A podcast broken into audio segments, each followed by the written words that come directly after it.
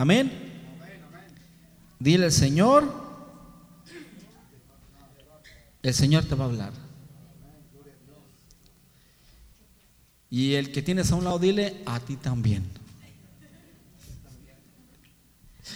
Porque la palabra de Dios es para todos, hermano. La palabra de Dios es maravillosa y la palabra de Dios es, no deja a nadie fuera. Todos ocupamos, hermano, ser ministrados por la bendita palabra de Dios. Amén. Porque Dios es fiel, porque Dios es bueno, porque Dios es grande y Él está en este lugar. ¿Cuántos alaban al Rey de gloria? Quiero decirte, hermano, que eh, como seres humanos tenemos un gran problema. Y el gran problema que tenemos como seres humanos es el problema que creo que eh, los mismos estudiosos dicen que el problema que tenemos los seres humanos es que no nos gustan los cambios. ¿A cuánto le gustan los cambios? Pregunto, ¿a cuánto le gustan los cambios? Solamente escuché por ahí dos amenes. No nos gustan los cambios, nos gustan las cosas igual. Amén. Los cambios nos dan miedo, nos dan terror los cambios porque es algo desconocido. Hasta cuando usted cambia de trabajo, ¿qué pasa cuando usted cambia de trabajo y entra un trabajo nuevo? Va con gozo, con alegría, ¿verdad? Sí. ¿Verdad que va con temor y aquí qué, qué va a pasar? Qué va a hacer y quiere uno trabajar con todos ahí eh, al ritmo y se da cuenta de que se manea, de que no tiene la habilidad y, se desespera y quiere rendir igual que los demás y dice porque si no, para que el patrón me vea que soy un buen trabajador, buena trabajadora, o que nos dan miedo ese tipo porque es un reto diferente. Pero sabes qué, hermano, hermana, los cambios son buenos. Amén. Son inciertos los cambios. No nos gustan los cambios. ¿A quién le gustan los cambios? Voy a repetir. No nos gustan los cambios, ni cambiarnos de casa. Hermano, cambiarse de casa es un problemón. Parece que no tenemos nada. En la casa, ¿qué tenemos? La cama y por ahí el buró y tenemos por ahí, ¿verdad?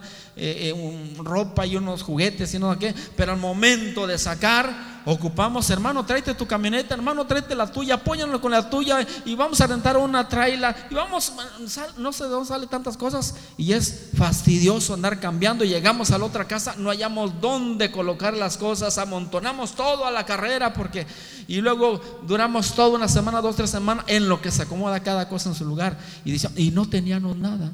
Imagínate que hubieras tenido algo. Y es algo cansado y es algo complicado, pero ¿sabes qué? Es, son parte del proceso. No nos gusta, a nadie le gustan los cambios. Los cambios, como seres humanos, estamos siempre en contra de los cambios y nos resistimos a los cambios y decimos es que se tienen las cosas que conservar igual, las cosas tienen que seguir igual. Pero ¿sabes qué? Te vuelvo a repetir, los cambios son necesarios. Dile que tienes un lado, los cambios son necesarios. Amén. Los cambios son buenos, son necesarios y se tienen que dar. Por salud a la familia, por salud a tu vida, por eh, eh, bendición a todos los demás. Nuestros propios hijos también sufren cambios, ¿o me equivoco? Nuestros hijos sufren cambios. Son los mismos pequeños de ayer, de hace unos kilos atrás. ¿Verdad que no? Ya están más llenos de vida, ¿verdad? Nuestros hijos van cambiando. La ropa ya no les quedó, los zapatos ya no les quedaron. Amén. Se van estirando, se van embarneciendo. De repente por ahí las niñas tienen cambios eh, eh, fisiológicos diferentes a los niños que empiezan a crecer ciertos órganos en su cuerpo y de repente como que les da pena, se apenan, ¿verdad? Y tenemos que hablar con ellas y decirles a las señoritas, mi hija es normal, va a haber estos cambios en tu cuerpo, es normal porque Dios te dio un cuerpo y es parte del proceso del cuerpo que Dios te dio. Es normal. Y los muchachitos también se estiran y todo eso, y les cambia la voz y les sale el bigote por ahí. Y de repente, como que, eh, pues a algunos les da eh, eh, emoción, ¿verdad? Y otros se espantan ahí por esos tipos de cambios. Pero son cosas que naturales y normales. Que tenemos que aceptar, que tenemos que estar de acuerdo con los cambios. Nuestros hijos tienen, imagínese tener niños toda la vida, niños. ¿Quién quiere tener niños toda la vida? Me imagino que no, porque serían fenómenos, porque no es natural. Los niños automáticamente tienen que ir creciendo. Mire esos pequeños de hermano Dani y de hermana Marisol. Me acuerdo que hace unos ayeres los miraron unos chamaquitos así. Ahora ya están, tengo que ver hacia arriba, ¿verdad? Para verlos. Y así son, hermanos, los muchachos. Y es normal. ¿Y qué queremos, qué podemos hacer nosotros? Simplemente alimentarlos sanamente, alimentarlos bien, disfrutarlos, amarlos, quererlos, apreciarlos y automáticamente ellos van creciendo. ¿Sí? Porque un día se van a ir de la casa. Y si no lo disfrutaste, va a ser demasiado tarde. Así que los cambios son... No te escucho. Son buenos, son necesarios, son normales, son, son algo eh, eh, normal. Y aquí, en este libro, de primer libro de Samuel, capítulo 22, nos habla de dos personas, dos personajes. Uno de ellos es el rey Saúl. Saúl representa la institución, Saúl representa lo viejo. Amén. Saúl representa lo viejo, lo antiguo, lo pasado de... A veces nuestros hijos nos dicen, eh, cuando decimos no te vistas así, no te peines así, no, no hables así, no te comportes así, ah, tú eres viejito, pasado de moda, eh, en tus años allá del caldo, por allá, y de repente, y hermano, pues queramos o no tenemos algo del pasado, pero este, hermano, Saúl representa, ¿qué representa Saúl? Lo viejo. ¿A cuánto le gusta lo viejo? El problema es que a veces nos aferramos a lo viejo y estamos ahí. Nos aferramos a lo viejo. Es normal. Mira que tienes un lado, ¿verdad? Que ya no es el mismo de hace unos años atrás. Mi hermano Tony abraza a mi hermana Elena. Hace unos ayeres eran jóvenes, ¿verdad? Jóvenes. Ahorita siguen siendo jóvenes, pero ya con unos años más, ¿verdad? Y todos, y es normal. A mí de repente ya me salió las canas por aquí. Me acuerdo que mi esposa me arrancaba las canas y a ver me acostaba ahí, ¿verdad? En sus piernas y me empezaba a quitar las canas y le decía, mira, tranquila, tranquila. No es que no me gustan esas, estas, eh, me las quitaba la mira, por cada una que me quite van a salir cuatro, seis o ocho, vas a ver. Y ya se me ve blanco aquí, blanco acá. Y ahora quiere quitarme aquí la del bigote. No, entonces ya por sí que ya no se ve nada, ¿verdad? Ya cayó la nieve, dijo un hermano. Hermano, pero son cosas normales. Pero a veces luchamos con los cambios, no nos gustan los cambios en nuestro cuerpo y buscamos la forma de a ver qué nos embarramos y qué nos ponemos y a ver qué cosas, a ver qué venden en el televisor y para qué venden cosas milagrosas en el televisor, para qué venden para la eterna juventud y buscamos por ahí las cosas novedosas y aventamos la casa por la ventana, pero no nos damos eh, pues a la realidad de que estamos envejeciendo todos los días. Y que normal. Qué bonito llegar a ser viejito, lleguemos a ser ancianos, posiblemente hasta con un bordoncito, pero que seamos felices. Amén. Que diga, soy feliz. Porque qué triste llegar a ser anciano y llegar ahí como aquel hombre sabio Salomón y decir vanidad de vanidades, todo es vanidad debajo del estaba el hombre Imagine cómo estaba Salomón, hecho a perder toda su juventud. Le dio la espalda a Dios, se alejó de Dios, se fue detrás de los ídolos, detrás de las mujeres, y las mujeres corrompieron su corazón y su vida. Ya hasta anciano abrió los ojos y cuando se dio cuenta, ya toda su juventud la había echado por la borda. Ya era un anciano quejoso, quejumbroso y problemático ahí, y, y no era feliz. Todo es vanidad, dice Salomón. Qué bonito que usted llegue a ser anciano y diga, todo es hermoso lo que hizo mi Dios. Todo es bello, todo es lindo. Que envejezcamos juntos, pero hermano, es normal. Saúl representa el régimen viejo, Saúl representa, hermanos, el hombre viejo, el hombre, de hermanos, antiguos, Saúl, pero hermanos, nace algo nuevo, nace un David, y David representa lo nuevo. Amén. David representa lo nuevo. Pero hermanos, lo viejo tiene que morir para que surja lo nuevo, pero lo viejo no quiere morir. Lo viejo no quiere morir. Es complicado para que muera lo viejo. Y aquí la palabra de Dios nos dice, yéndose eh, luego David, cuando empieza a ser perseguido por lo viejo, eh, eh, David, hermanos, huye David, se va David a una cueva y se encueva David en una cueva, se encerró en una cueva David y dice que cuando sus hermanos y toda la casa de su padre lo supieron, ¿qué hicieron? Vinieron ahí con él. Estuvieron con David allí. Se metieron también a la cueva diciendo, mira David, si a ti te persigue el reino, si a ti te persigue el rey, si a ti te persigue lo viejo, como familia no te dejamos solo. Qué bonito contar con la familia. Alguien diga amén. Todo mundo nos puede dar la espalda, menos Dios ni nuestra familia. Ahí estuvo la familia de David apoyándolo en los momentos más críticos, más cruciales de la vida. Qué importante es contar con la familia. ¿Y alguien dijo, ¿y la familia?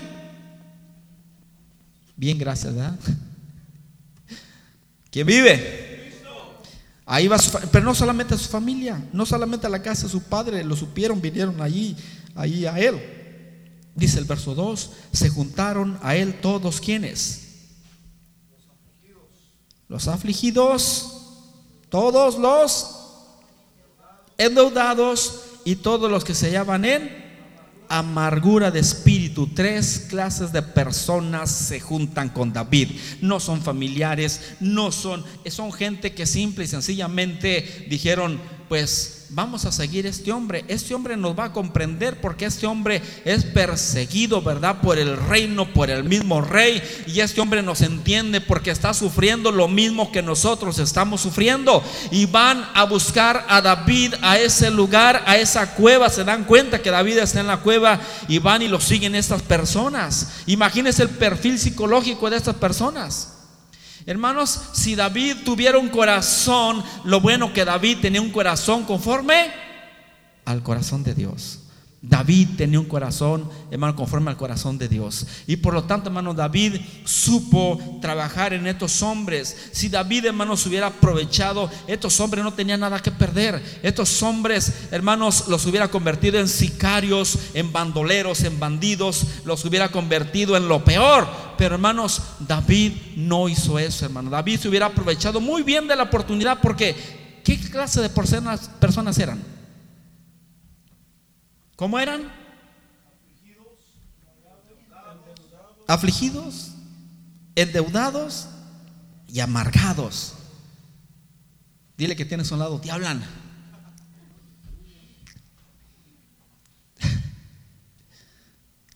Padre Cristo. Dile, te hablan al que tienes un lado. Afligidos, amargados y endeudados, hasta el cuello estaban endeudados. Diciendo, ¿cuándo vamos a pagar? ¿Cuándo vamos a salir de esto? Vamos a unirnos a este insurrecto, vamos a unirnos a este personaje y vamos a armar y vamos a irnos en contra del reino de la tiranía, en contra. Pero hermanos, pero David, David supo canalizar a estas personas. David, antes de estar ahí en esa cueva, David fue primero pastor y tenía el corazón de pastor. Qué bonito seguir un pastor. ¿Cuántos alaban a Dios? Bendito sea el nombre de Jesús. Hermanos, ahí están con David este tipo de personas. Dice la palabra, se, todos los que estaban endeudados, todos los que se hallaban en amargura, todos los afligidos, fue hecho jefe de quién? De ellos, lo hicieron jefe, tú vas a ser nuestro jefe, tú lo vas a hacer y tú nada más dinos qué pides, eh, qué pides David, dinos, vas a ser nuestro general, vas a ser nuestro jefe y sabes que lo que tú digas, eso lo hacemos, no tenemos nada que perder, así de que nos vamos a aventurar a hacer cualquier cosa, eh, aunque sea inhumana, pero lo hacemos por ti David porque sabemos que tú nos entiendes, que estás viviendo el proceso, que tú estás siendo perseguido por el reino, que están a punto de quitarte la vida y que mira, eh, conocemos, ¿verdad? También que estás, eh, vives también eh, afligido, vives también amargado, vives también esa misma situación nuestra. Lo tuvieron, dice, y fue hecho jefe de ellos y tuvo consigo como cuántos. 400 hombres con ese perfil. ¿Alguien alaba al Señor? ¿Dónde están los amargados? ¿Dónde están los afligidos? ¿Dónde están los endeudados? Eso sí, ¿verdad? No vinieron. A lo mejor el mensaje no era para ustedes. Hermanos, y ahí está. Saúl representa lo viejo, David representa lo nuevo, pero hay, hermano, ese tipo de lucha, hay ese tipo, hermanos, de choque entre lo nuevo y lo viejo. Porque lo viejo se resiste a morir, lo viejo se resiste al cambio. Sin embargo, hermanos, hay algo que está surgiendo. Dile que tienes un lado, algo está surgiendo. ¿Dónde? Dentro. Dios está surgiendo algo nuevo adentro, pero eso viejo, tócate ese cuerpo que tienes ahí. Eso viejo que se está arrugando, que está manchando, que le están saliendo por ahí. Eso viejo no quiere morir. Amén. Eso viejo se resiste al cambio. Se resiste y no quiere y no quiere. Pero algo nuevo está surgiendo allá en lo más profundo. Bendito sea el nombre de Jesús. Aleluya. Saúl se resiste a morir. Saúl, cuando Saúl se da cuenta, ese algo nuevo surgió en el reino. Hermanos, la gente se cansó del sistema viejo, la gente se cansó, hermanos, estaban, eh, el sistema los había endeudado, los había afligido, los había amargado el sistema viejo y la gente ya estaba cansada y buscaban algo nuevo. Y cuando surge David, la gente miró que había una esperanza. La esperanza se llama Jesús. Amén. Y surge David. Y cuando David surge, Dios lo rescata ya. Dios manda al profeta, lo unge. Conocemos la historia. David va y se enfrenta a un gigante y derrota al gigante en el nombre del Señor Jesús. Amén. Lo derrota al gigante y luego ese mismo David, hermano, la gente empieza a cantar alabanzas. La gente empieza a alabar. David, Saúl mató miles. Y David diez miles. Y cuando el rey Saúl escucha eso, ¿qué dijo? Le dio risa, dice el hermano Mike. ¿Qué hizo, ¿Qué hizo Saúl? Saúl mató miles, dijo, ese soy yo. Pero de repente escucha, y David diez miles. Y dijo, ese hombre solamente le falta la corona, le falta el trono. Y desde ahí, hermanos, se amargó, hermanos, y empezó a perseguir a lo nuevo que está surgiendo. Empezó a perseguir a David. David iba y le tocaba porque un espíritu se, se, vino sobre Saúl, se apartó el espíritu de Dios y un espíritu del diablo lo atormentaba. Y dice que no era, no tenía paz en su corazón este hombre, pero David iba y le tocaba el arpa. Y el espíritu se iba, hermanos. Pero de repente cuando ya aquel hombre quedaba lúcido, agarraba una flecha y, buscaba la oportunidad de acabar con lo que quería surgir nuevo. Quería, hermanos, acabar lo nuevo. ¿Cuántos quieren acabar lo nuevo? ¿Cuántos queremos acabar lo nuevo? No nos gusta lo nuevo. No nos gusta lo nuevo. Bueno, si es ropa, sí, ¿verdad? Si es un carro nuevo, si es una casa nueva, eso sí. Pero otras cosas que hablan sobre nuestro cuerpo, los cambios que tenemos que hacer, ajustes en nuestra vida, no nos gustan. Amén. Si de repente, eh, eh, hermanos, eh, en la misma iglesia, me imagino que yo aquí, me imagino yo quiero pensar que cuando se vinieron de aquel lugar a este lugar, muchos estuvieron en desacuerdo. Hermanos, nos vamos a salir de allá y nos vamos a ir a otro lugar. Algunos dijeron, gloria a Dios, hermano, qué bueno. Pero otros dijeron, no estoy de acuerdo. No estoy de acuerdo con, con que nos vayamos a... Hermano, ¿por qué? Porque nos gusta lo viejo. No queremos cambios. No nos gustan los cambios. Nos aferramos a lo viejo. Y lo viejo no quiere morir. Se resiste Saúl a morir. Y tiene que morir Saúl para qué? Para que nazca lo nuevo, para que nazca, hermanos, el reino, un reino nuevo para la gloria de Dios. persecuciones y David es perseguido y David es, hermanos, le dice David a Saúl, Saúl, ¿por qué persigues a, esta pulga? Soy una pulga. ¿Por qué me persigues, rey, si hoy soy como un perro? ¿Por qué me persigues? No lo dejaba en paz y lo perseguía por aquí, por allá, por los bosques, por los montes, por todas partes, las llanuras, siempre buscando la forma de liquidar lo que quiere surgir nuevo. Bendito sea el nombre de Jesús. Amén. Como que les hable de, de cambios y como que a algunos ya no les gustó. Leo que no nos gustan los cambios. ¿Quién vive? No nos gustan los cambios.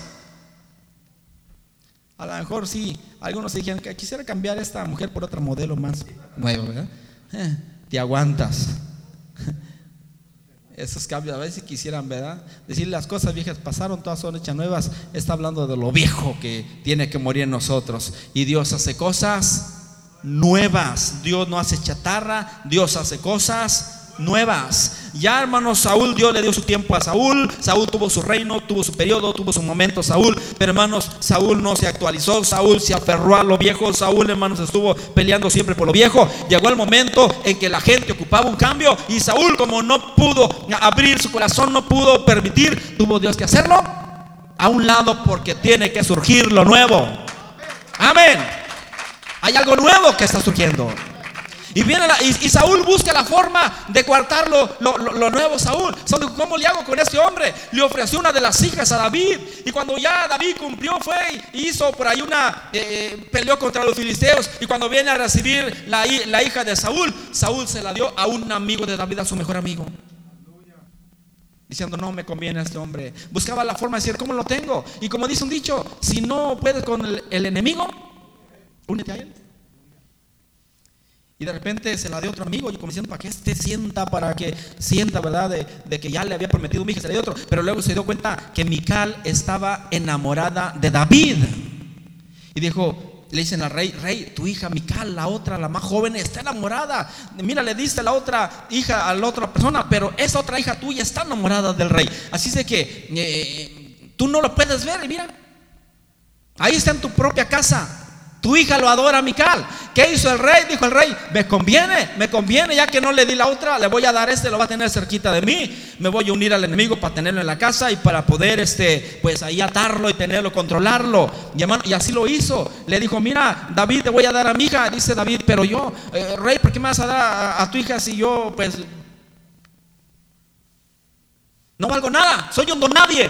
Y le dice, mira, si me traes 100 prepucios de los filisteos, te doy a mi hija. Hermanos, y David dijo, bueno, si, si hay un costo, me aventura el costo, para que no me digan, ¿verdad? Que me hice, me aproveché de, de, hacer yerno del rey. Y David le gustó, hermanos, eso de pagar una dote. Fue y no le trajo 100 prepucios de filisteos, sino 200. 200 prepucios le trajo al rey, se los entregó al rey. Y al rey no le quedó otra cosa que cumplir su palabra.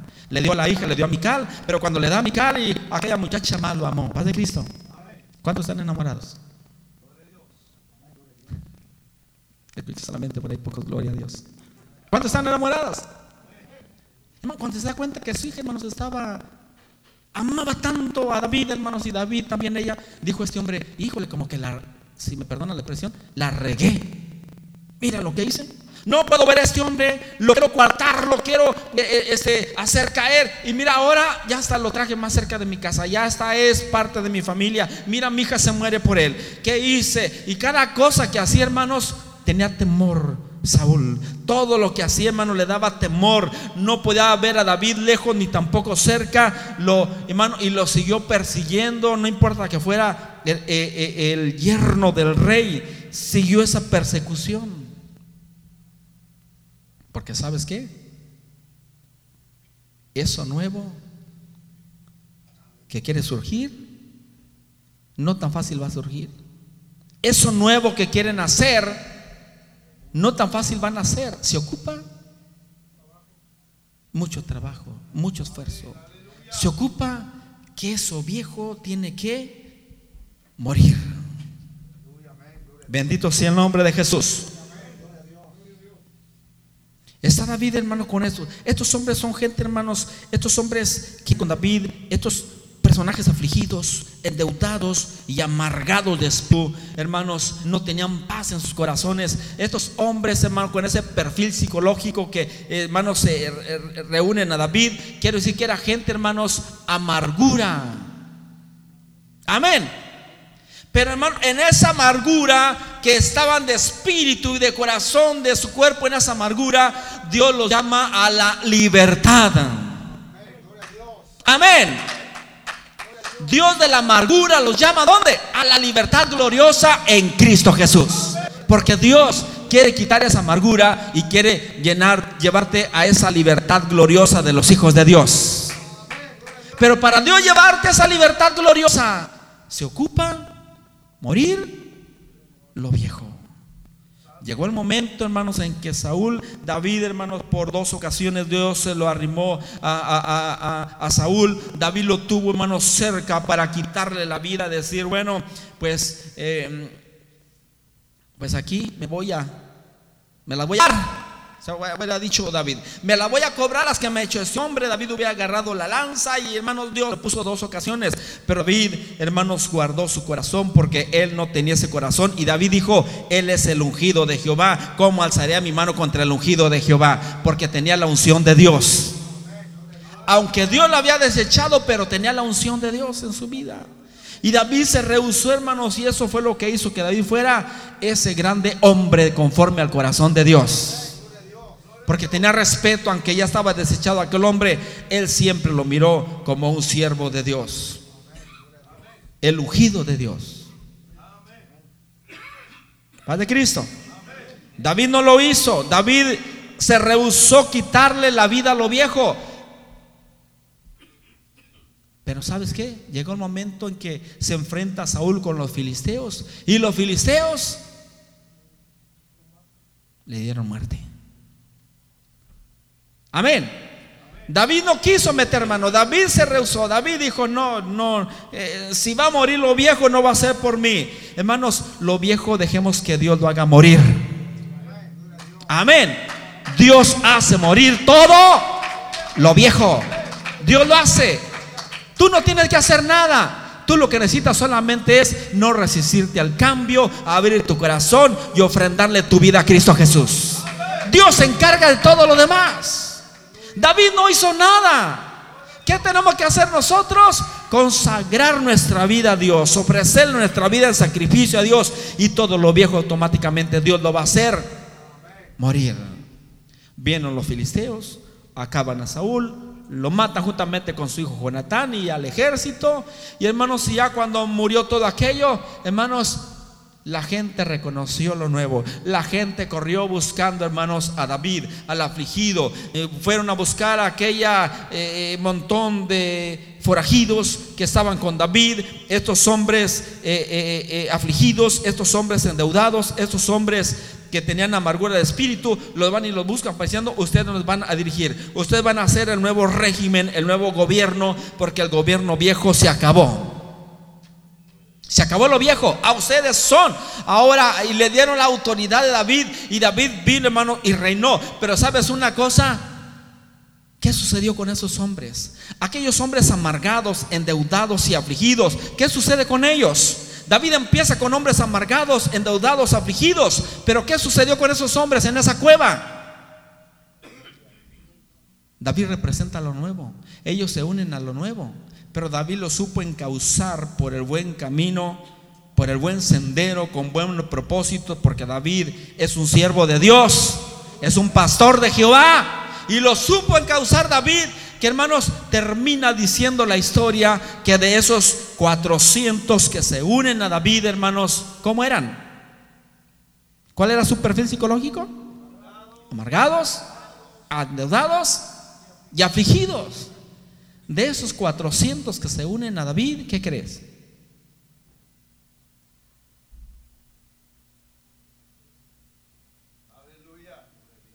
Termina el relato diciendo que tenía tres de los más valientes que enfrentaron osos, que uno peleó no sé contra cuántos filisteos, que la mató creo a mil, que la mano de la espada se le quedó trabada en la mano y otro se fue por ahí donde había eh, un montón de ¿De qué era? De, lentejas, con las lentejas, con las hierbas así que se siente uno que se manea. Ahí peleó. Otro, eh, a David lo iba a matar por ahí un gigante que tenía 24 dedos en sus manos, en sus pies por todos. Y dice que le iba a matar, ya estaba anciano David y uno se metió y ahí es, le, le dio muerte. Hermanos, y habla de los hombres de renombre de David. Amén. David termina con hombres de renombre con hombres, hermanos, valiosos, importantes, que hicieron historia, que rompieron, hermanos, la historia y mitos, porque estos hombres David los supo conducir de la amargura a la libertad. Amén. No los llevó a la amargura. No los hizo sicarios, bandoleros, bandidos, no los hizo esto y lo otro. Los hizo hombres de bien, los, los hizo guerreros de Dios, soldados generales, hombres maravillosos que pelearon, se enfrentaron a gigantes y que pelearon por la causa, por el reino de Dios. Pelearon por las cosas de Dios. Así Dios en este tiempo, hermano, hermano, hermana, amigo, amiga, Dios busca valientes. Y posiblemente tú y yo seamos como esos hombres que David se unieron a David, afligidos, endeudados y amargados. Mírale la cara que tienes una No sé si la cara es de amargado o de afligido o de endeudado, pero Padre Cristo. Pero se unen a David y hermanos terminan siendo valientes guerreros, hombres de bien rescatan al pueblo, matan gigantes. Así como fue David un mata gigantes que acabó con un gigante, estos hombres también se aventuraron así. ¿Por qué? Porque tenían, hermanos, inyectado el mismo espíritu de David.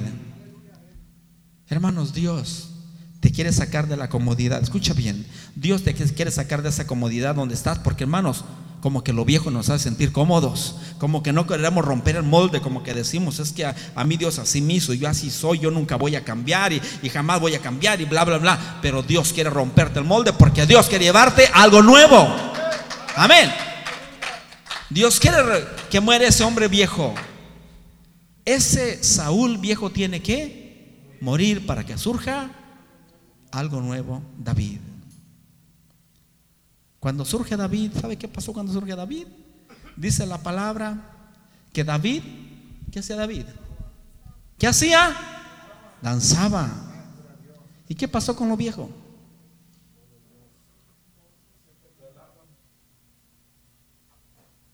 ¿Cómo? David danzaba, hermanos. Pero Mical, su esposa, todavía, hermano, representaba lo viejo. ¿Qué hizo Mical? Mical dijo, qué ridículo te ves delante de sus siervos. Mira, casi encuerado en ropa interior, brincando, bailando, te ves mal, eh, qué vergüenza. Y, hermano, Mical reprocha a David. Pero David le dice, ¿sabes qué, Mical? No me importa lo que tú digas. Yo me voy a hacer más vil ante tus ojos porque quiero agradar a Dios. Amén. De Cristo. ¿Usted quiere representar lo viejo o lo nuevo?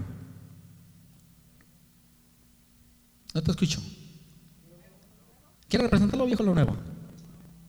Si quieres representar lo nuevo, tienes que brincar, tienes que saltar, tienes que correr, tienes que ser diferente. Amén. Todo lo viejo tiene que morir, cancelarse. Y eso, hermano, si tú le permites, Dios lo va. Hay mucha gente que nos dice, es que es que el hermano, es que la hermana, y nos señalan, tiene muchos defectos, tiene muchos problemas. Sí los tenemos, somos humanos. Alguien dijo por ahí, si me ves con problemas y con defectos, es que Dios sigue trabajando. ¿Cuánto puede decir Dios sigue trabajando en mi vida? Permítele que siga trabajando Dios. Porque si le permites, Dios va a hacer que muera todo lo viejo y que surja lo nuevo. ¿Cuántos alaban a Dios? Ponte de pie. ¿Alguien quiere morir en esta tarde? ¿Habrá alguien aquí que diga, yo quiero morir, quiero morir a todo lo viejo? Yo quiero... Ya el hermano Michael se fue. No quiere morir lo viejo. ¿Alguien quiere morir? ¿Alguien quiere decir, yo quiero ser diferente, yo quiero algo nuevo, yo quiero... Qué bonito, hermanos. Jesús es lo nuevo. Jesús es el pan de vida. No como el pan que comieron en el desierto, vuestros padres murieron. Jesús representa lo nuevo. Jesús quiere hacer cosas nuevas en tu vida. Dice la palabra que las misericordias de Dios son nuevas cada mañana. Dios no hace lo mismo. Jesucristo jamás hizo lo mismo. Jesús, Jesús cada vez que sanó a las personas, Jesús lo hizo de diferentes maneras. Nunca se acomodó un método viejo, antiguo. Jesús, Jesús rompió el molde. Jesús hizo sanidades, hizo milagros multifacéticos de muchas maneras. A uno los tocaba, a otros ni siquiera los tocaba, a unos escupía el lodo les puso saliva lodo con saliva en sus ojos, a otros, a otros le tocó la lengua, a otros más. Les mandaba con la palabra, ve y preséntate al sacerdote. Se limpio, le dijo a un leproso. Señor, quiero ser limpio, se limpio. Dios quiere limpiar. Jesús trabaja de mil maneras, hermano. A veces no entendemos las formas en que Dios trabaja. No entendemos cómo Dios está trabajando. Queremos que Dios trabaje de nuestra manera, pero Dios trabaja a su manera. Dios trabaja en su momento, en su tiempo y Dios lo está haciendo.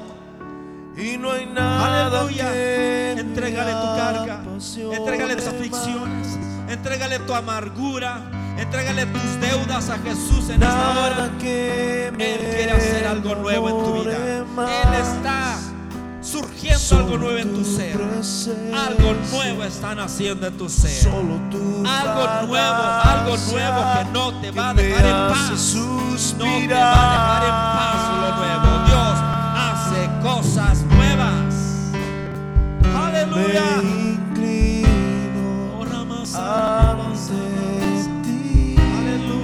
No rehuses. Rey que no rechaces. No te aferres al pasado.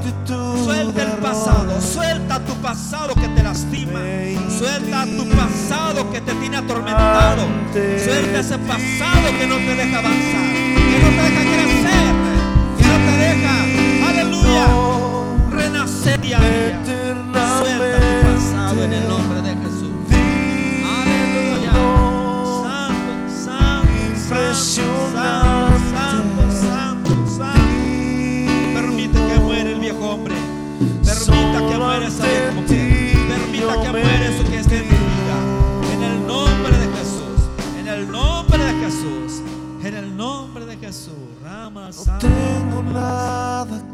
Dios tiene algo nuevo. ofrecer. Dios quiere dar nuevo.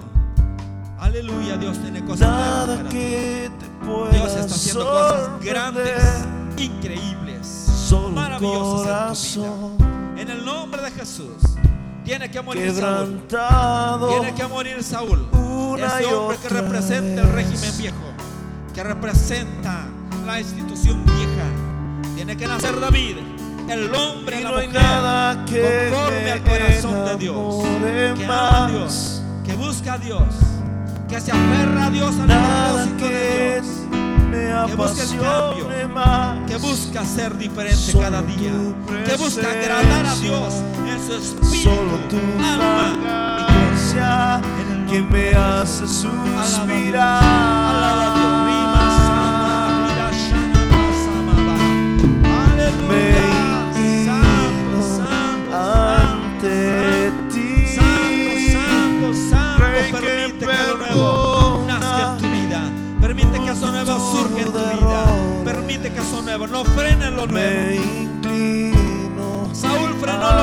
lo nuevo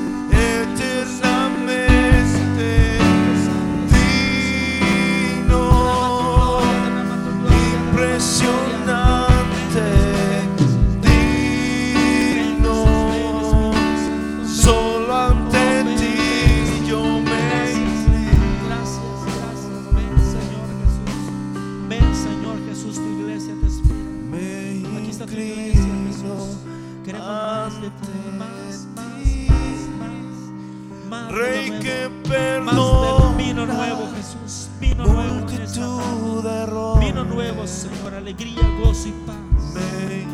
Entregamos esa aflicción en el nombre de Jesús. Entregamos esa aflicción en el nombre de Jesús. Rey que perdona. Tú lo sabes todo, Jesús. Multitud de errores.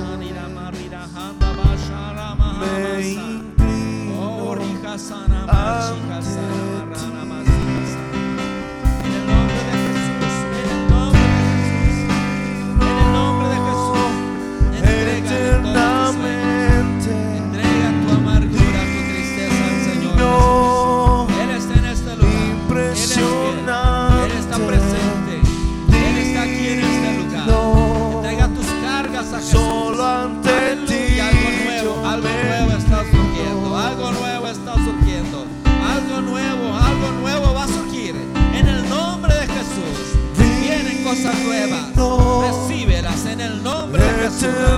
baby.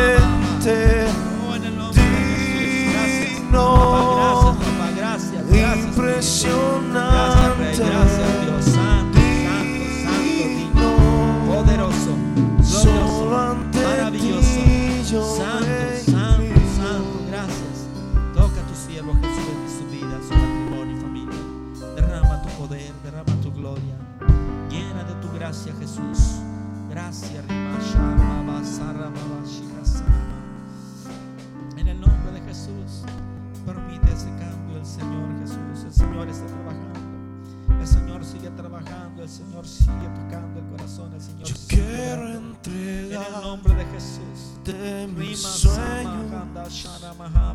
del Señor Jesucristo hablando. Hablando a tu vida, a tu corazón, dándote una nueva oportunidad. Hay algo, hay algo viejo que hay que morir.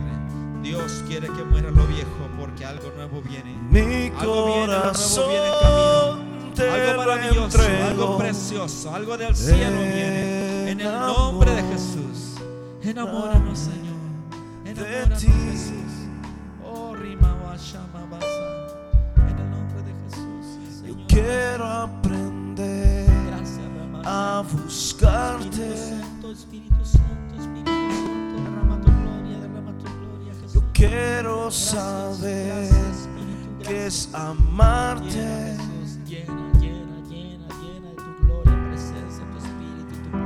corazón entregarte mi vida de ti Jesús.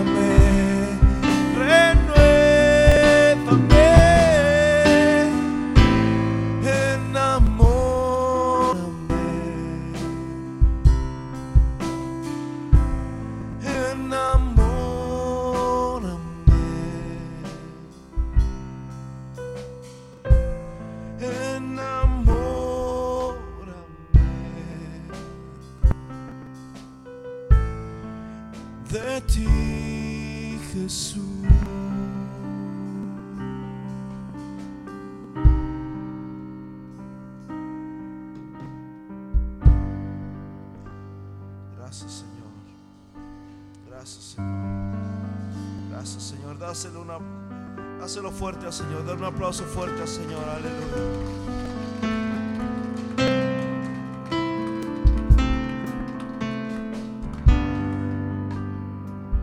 Dice la palabra del Señor.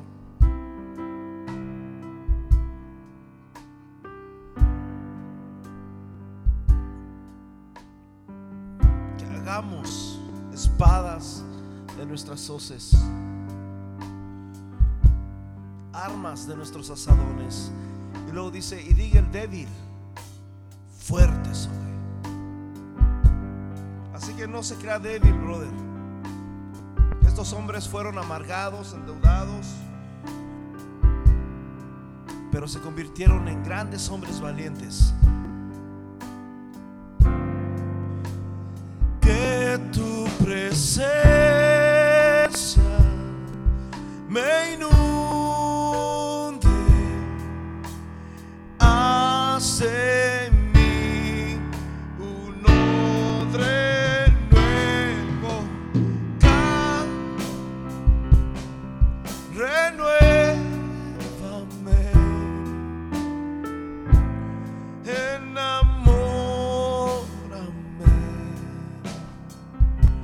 Señor, enamórame.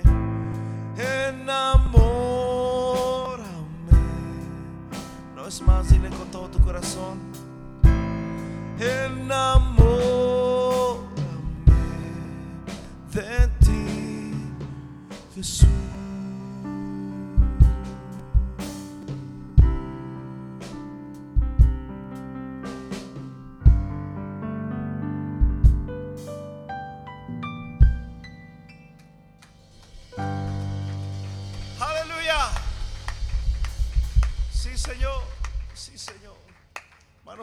Mucho los bendiga. Amén. Ah, este fin de semana tenemos una actividad con el hermano Pedro Villatoro. Va a ser a las 6 de la tarde.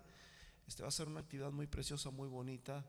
Los invitamos para que nos acompañen. Amén. Este, am, los que gusten ir, va a ser el sábado a las 6 de la tarde.